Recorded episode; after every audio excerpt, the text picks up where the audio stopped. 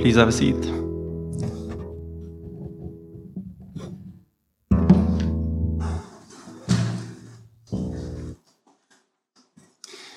Morning, everyone. Good to be here with you. Today's reading is from John chapter 6, verse 1. I'll be reading from the NIV. John chapter 6, verse 1. Let me remind you that we'll be hearing, hearing from God our Father now. Some time after this, Jesus crossed to the far shore of the Sea of Galilee, that is, the Sea of Tiberias, and a great crowd of people followed him because they saw the signs he had performed by healing those who were ill. Then Jesus went up on a mountainside and sat down with his disciples. The Jewish Passover festival was near. When Jesus looked up and saw a great crowd coming towards him, he said to Philip, Where shall we buy bread for these people to eat? He asked this only to test him, for he already had in mind what he was going to do. Philip answered him, It would take more than half a year's wages to buy enough bread for each one to have a bite. Another of his disciples, Andrew, Simon Peter's brother, spoke up.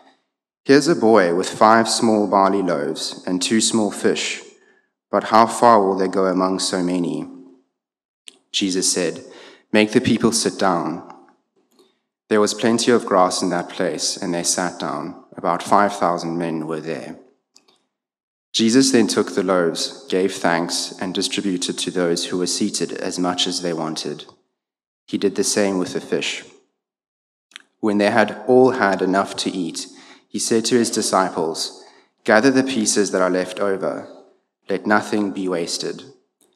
So they gathered them and filled twelve baskets with the pieces of the five barley loaves left over by those who had eaten. After the people saw the sign Jesus performed, they began to say, Surely this is the prophet who is to come into the world. Jesus, knowing that they intended to come and make him king by force, withdrew again to a mountain by himself. When evening came, his disciples went down to the lake where they got into a boat and set off across the lake for Capernaum. By now it was dark, and Jesus had not yet joined them. A strong wind was blowing, and the waters grew rough. When they had rowed about three or four miles, they saw Jesus approaching the boat, walking on the water, and they were frightened. But he said to them, It is I, don't be afraid.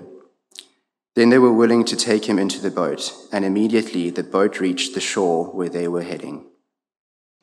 The next day, the crowd that had stayed on the opposite shore of the lake realized that only one boat had been there, and that Jesus had not entered it with his disciples, but that they had gone away alone. Then some boats from Tiberias landed near the place where the people had eaten their bread after the Lord had given thanks. Once the crowd realized that neither Jesus nor his disciples were there, they got into the boats and went to Capernaum in search of Jesus. When they found him on the other side of the lake, they asked him, Rabbi, when did you get here? Jesus answered, Very truly, I tell you, you are looking for me, not because you saw the signs I performed, but because you ate the loaves and had your fill. Do not work for food that spoils, but for food that endures to eternal life, which the Son of Man will give you, for on him God the Father has placed his seal of approval. Then they asked him, what, what must we do to do the works God requires? Jesus answered, The work of God is this, to believe in the one he has sent. So they asked him, What sign then will you give that we may see it and believe you? What will you do? Our ancestors ate the manna in the wilderness, as it is written, He gave them bread from heaven to eat. Jesus said to them, Very truly I tell you, it is not Moses who has given you the bread from heaven but it is my Father who gives you the true bread from heaven. For the bread of God is the bread that comes down from heaven and gives life to the world. Sir, they said, always give us this bread. Then Jesus declared, I am the bread of life. Whoever comes to me will never go hungry, and whoever believes in me will never be thirsty. But as I told you, you have seen me, and still you do not believe. All those the Father gives me will come to me, and whoever comes to me I will never drive away. For I have come down from heaven not to do my will, but to do the will of him who sent me. And this is the will of him who sent me, that I shall lose none of all those he has given me, but raise them up at the last day. For my Father's will is that everyone who looks to the Son and believes in him shall have eternal life, and I'll raise them up at the last day. Well, as we uh, look at this account in John chapter 6, I want us to notice just at the outset that really raises the interesting question for us of what it is that we really look for uh, in a leader.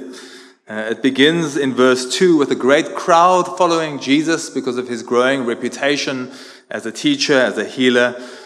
But it ends on a rather somber note at the end of the chapter, verse 66, with many stopping following Jesus, no longer following him because of the offense uh, of his teaching. Uh, what do we look for in a leader? Uh, what do we want our leaders uh, to do for us? Uh, I suppose in South Africa right now, there are many things that we look to our leaders to do for us. We'd love it if they would fix the energy crisis, um, if they would provide a solution for the taxi strikes and unrest, although that seems to have come under control. Um, I'm glad Lauren uh, thanked the Lord for that earlier. We want our leaders to improve our education and unemployment. Uh, ultimately, we want our leaders to provide a better life for all, uh, don't we? That's what we want. Uh, what do we look for? Um, I, I, simply have three simple points uh, this morning. Uh, John is sketching for us Jesus' leadership. What kind of leader uh, is Jesus? I think John wants us to see, firstly, that Jesus is a leader who provides physically. secondly, even more than that, Jesus is a leader who provides spiritually. Um, but finally, that, that what that provision actually needs to be accepted uh, Jesus offers an invitation to find true life in Him. Let's think about those. Firstly, Jesus provides physically. Uh, let's just set the context for a moment um, for John 6. Uh, it's Passover time. In other words, it's around March, April time. Uh, it's the Galilean springtime.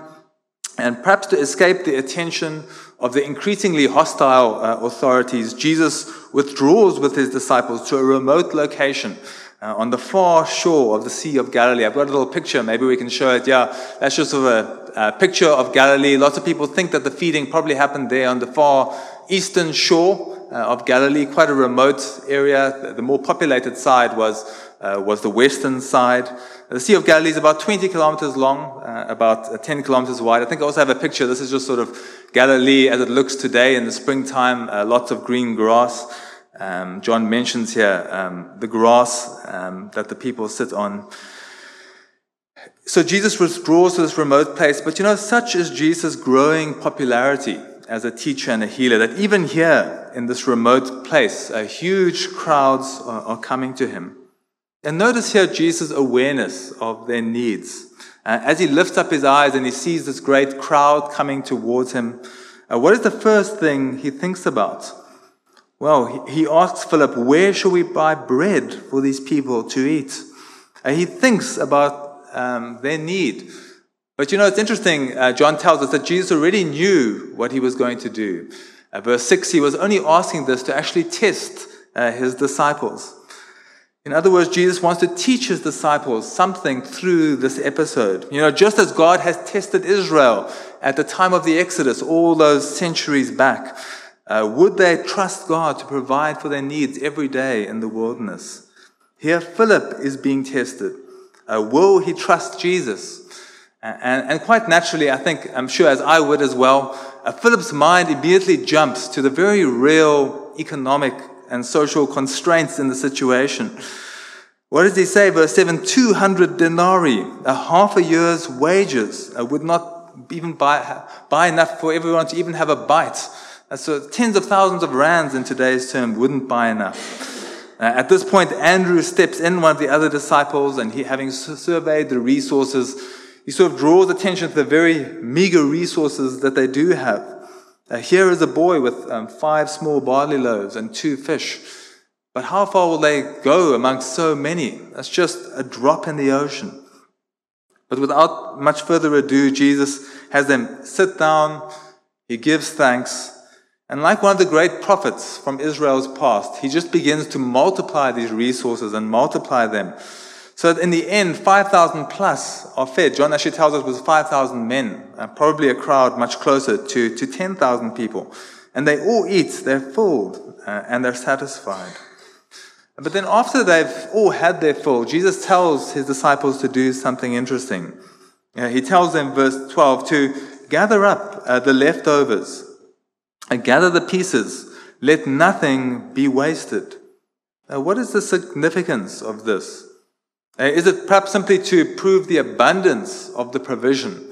As 12 basketfuls that they gather up, sufficient for the whole people of God. Well, I think it is certainly that. Is it perhaps that even though the fact that God has provided so abundantly, we still mustn't be wasteful? You know, I think perhaps it's that as well. I think in the Western world today, we're incredibly wasteful. We just throw food away. There's no excuse for being wasteful, but is it perhaps also, as one commentator says, just a gentle rebuke to the disciples, uh, whose mindset was so limited, who could see no solution to the problem in front of them, that each one of them, in the end, had a whole basket full of leftovers as tangible, visible proof of God's provision?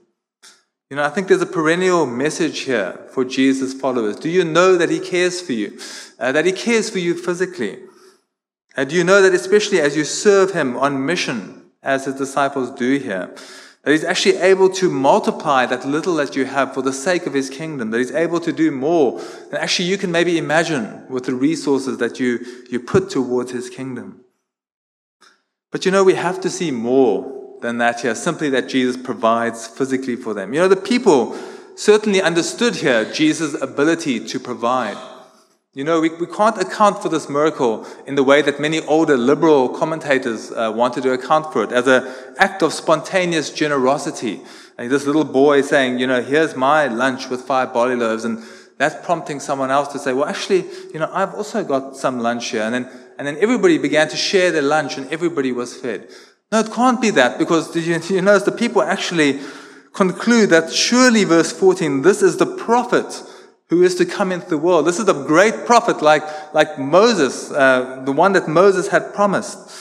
And they want to make him king by force because of this. They know that a, a great miracle has taken place here. But did you notice also that Jesus refuses it? Uh, he withdraws um, to a mountain by himself. He sends the crowds away. Why does he do that? Well, I think it's ultimately because he knows that there's something deeply deficient um, in these people's understanding of, of him and of, of what kingship in God's kingdom really is. Uh, you know, many political leaders today see their role primarily as providing economically for the people.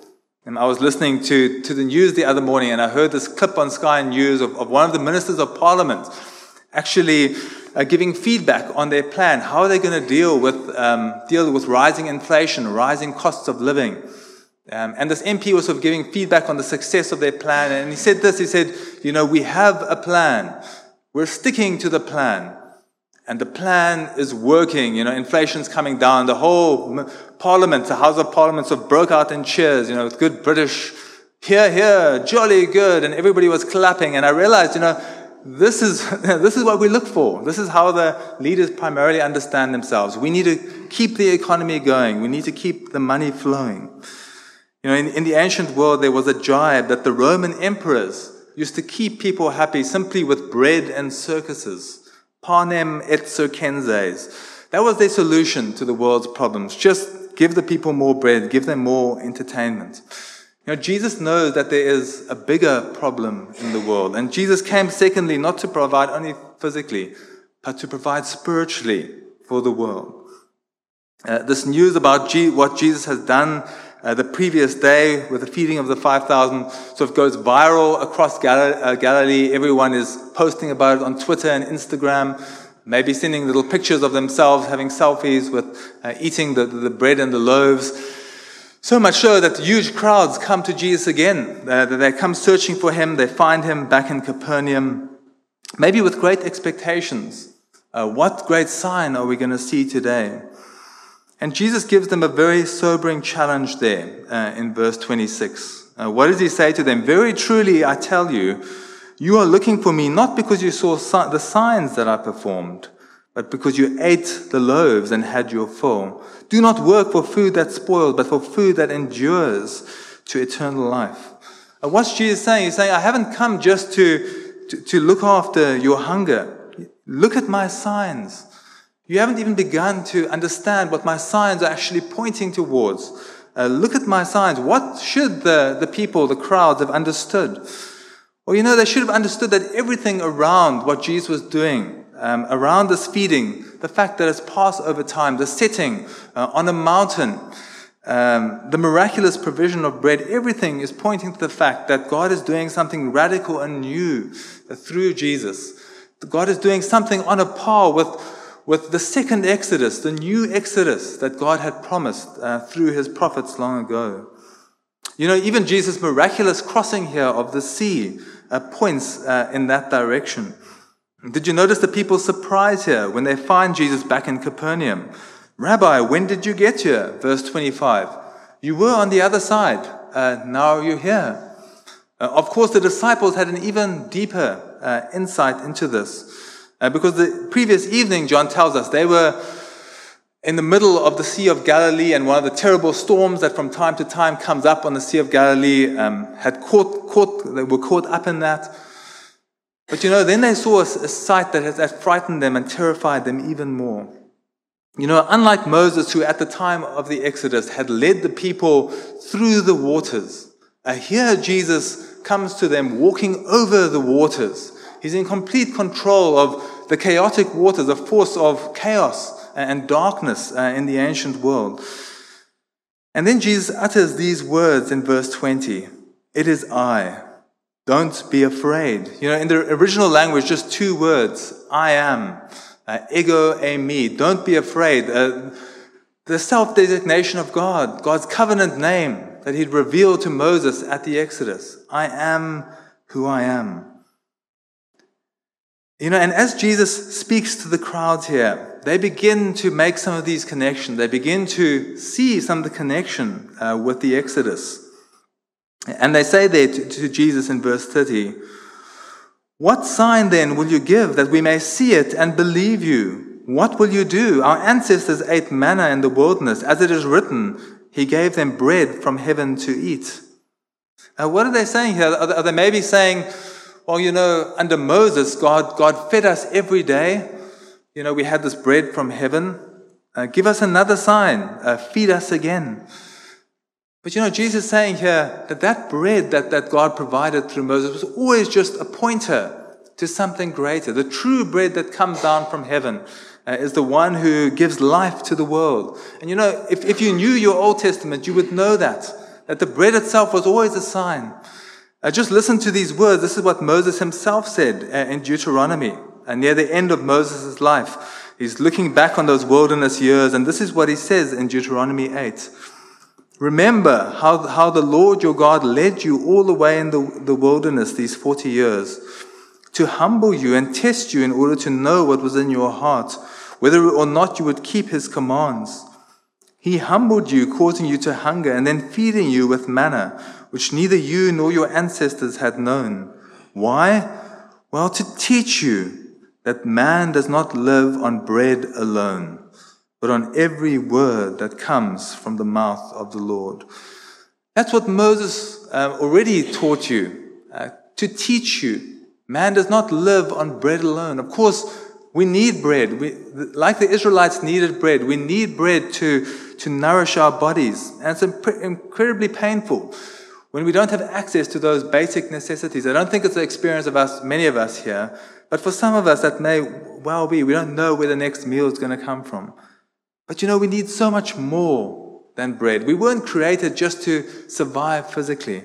We were created for relationship, ultimately, a relationship with God Himself, the God who made, made us. A relationship that comes through His Word.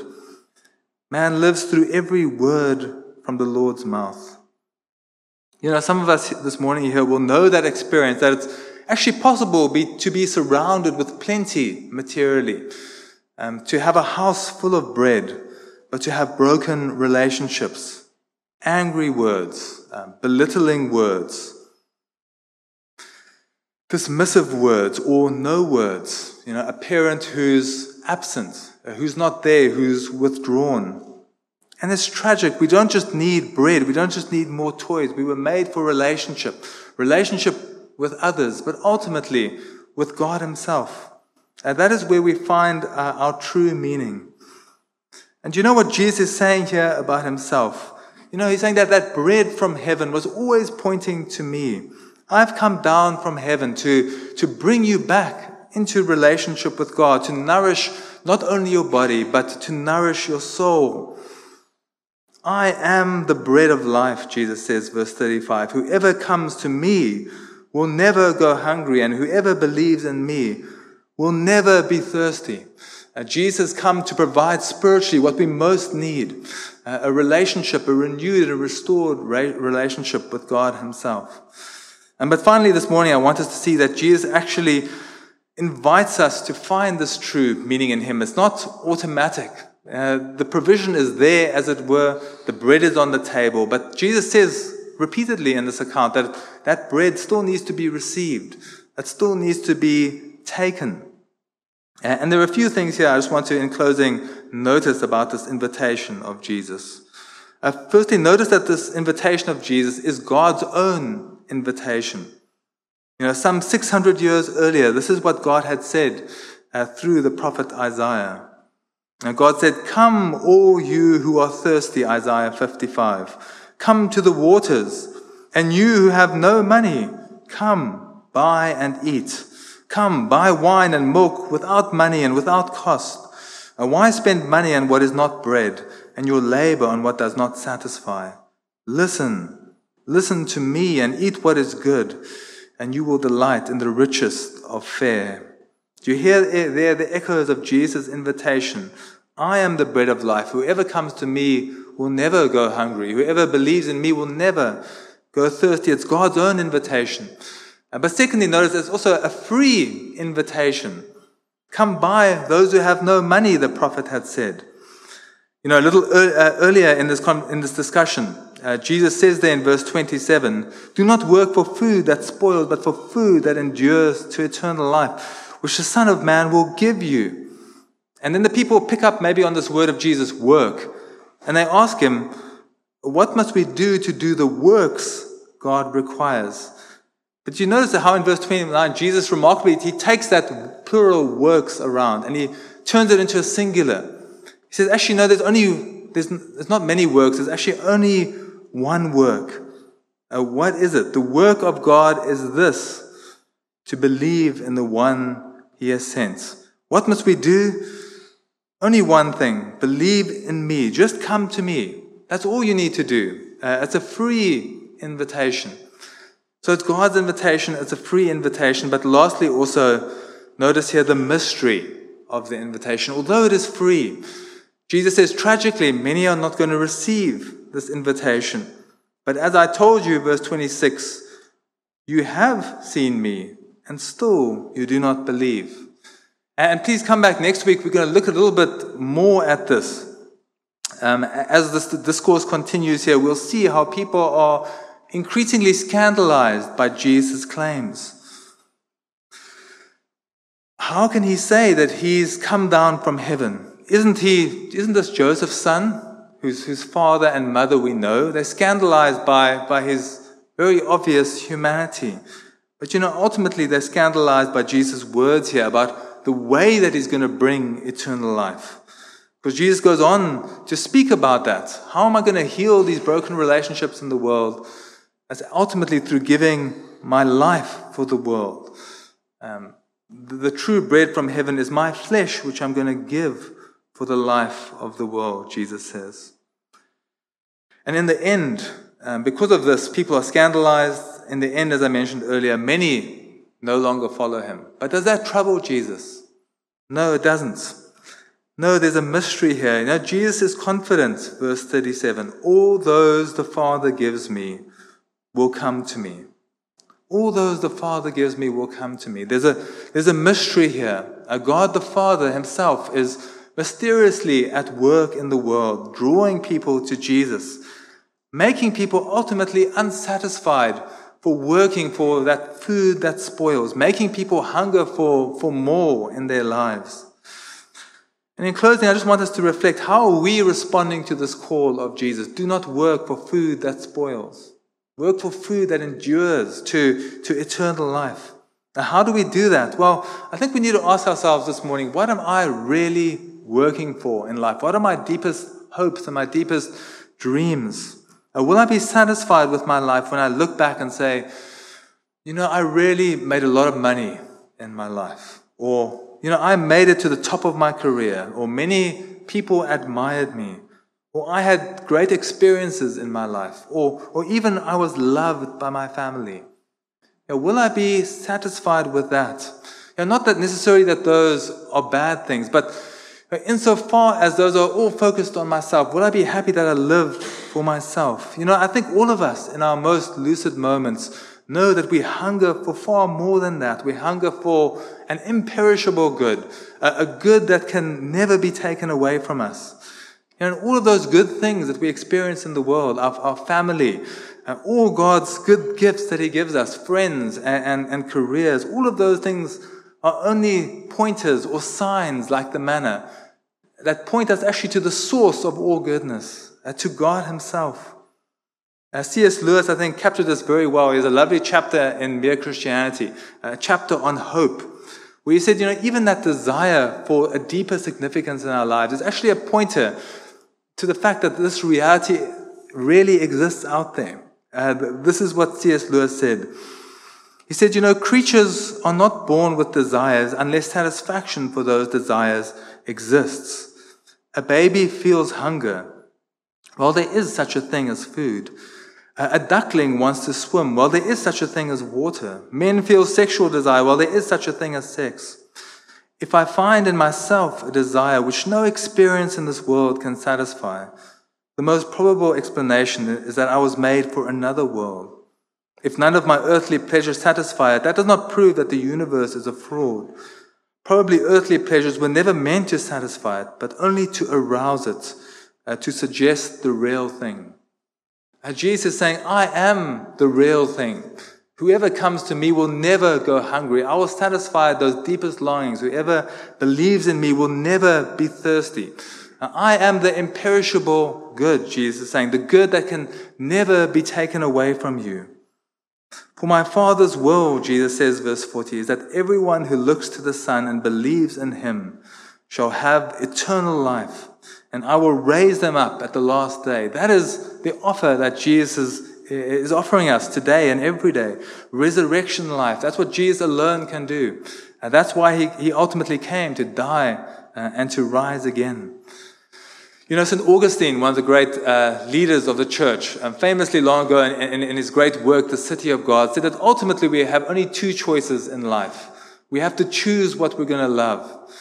And those two choices, and those two choices of what we love, create two very different societies in the world. Uh, either the city of God or the city of man. Uh, this is how he put it. He said, Two cities have been formed by two loves. The earthly by the love of self, even to the contempt of God. The heavenly by the love of God, even to the contempt of self. The former, in a word, glorifies in itself. The latter in the Lord. In a world where we're just surrounded and almost always encouraged to live for food that spoils, you know, for that which can be taken away from us, just earn a bigger salary, bigger paycheck, get more for myself. Will we be a community here at Christchurch who keeps coming to Jesus, who keeps trusting again what He's done for us to give us life, and keeps learning from Him and sharing Him?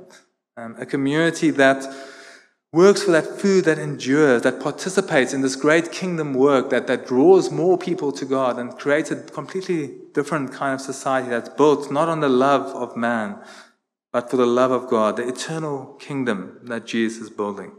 Uh, would we be, would that be true of us this morning? Uh, we're going to share in a moment uh, in the meal that Jesus gave us, where we tangibly remember his body given for us and his, his blood shed for us. But before we do that, um, would you please pray with me and ask that the Lord would, would continue to, to work in our hearts?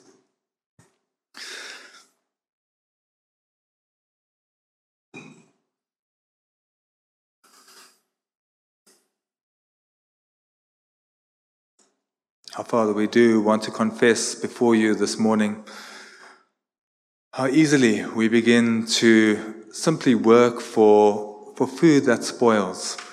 Father, how that which is immediately visible and tangible in front of us uh, often becomes our sole focus. Lord, how those good gifts of yours, often in our own hearts, replace you, uh, the giver. Father, would we be people who recognize that you created us to know you, that you created us for relationship, Father, that you created us ultimately for relationship with yourself. And Father, we want to thank you so much again this morning for your Son. We want to thank you that He came into this world to make you known. Uh, he came into this world knowing what it would ultimately cost Him to give life to the world. And Father, we want to participate again in that life. We want to feed on your Son in our hearts through faith. Would you nourish us, Father? Would you freshly envision us again for what you want us to do for your kingdom, um, what you want us to do with the gifts you've given us, the people that you've made us, how out of love for you you want us to serve you and your world. Father, help us to see ways in which we can do that, open our eyes uh, to the needs around us. Father, would we be people who give to the world, people who are generous, because we've received the great gift of your Son. And we ask this in his name. Amen.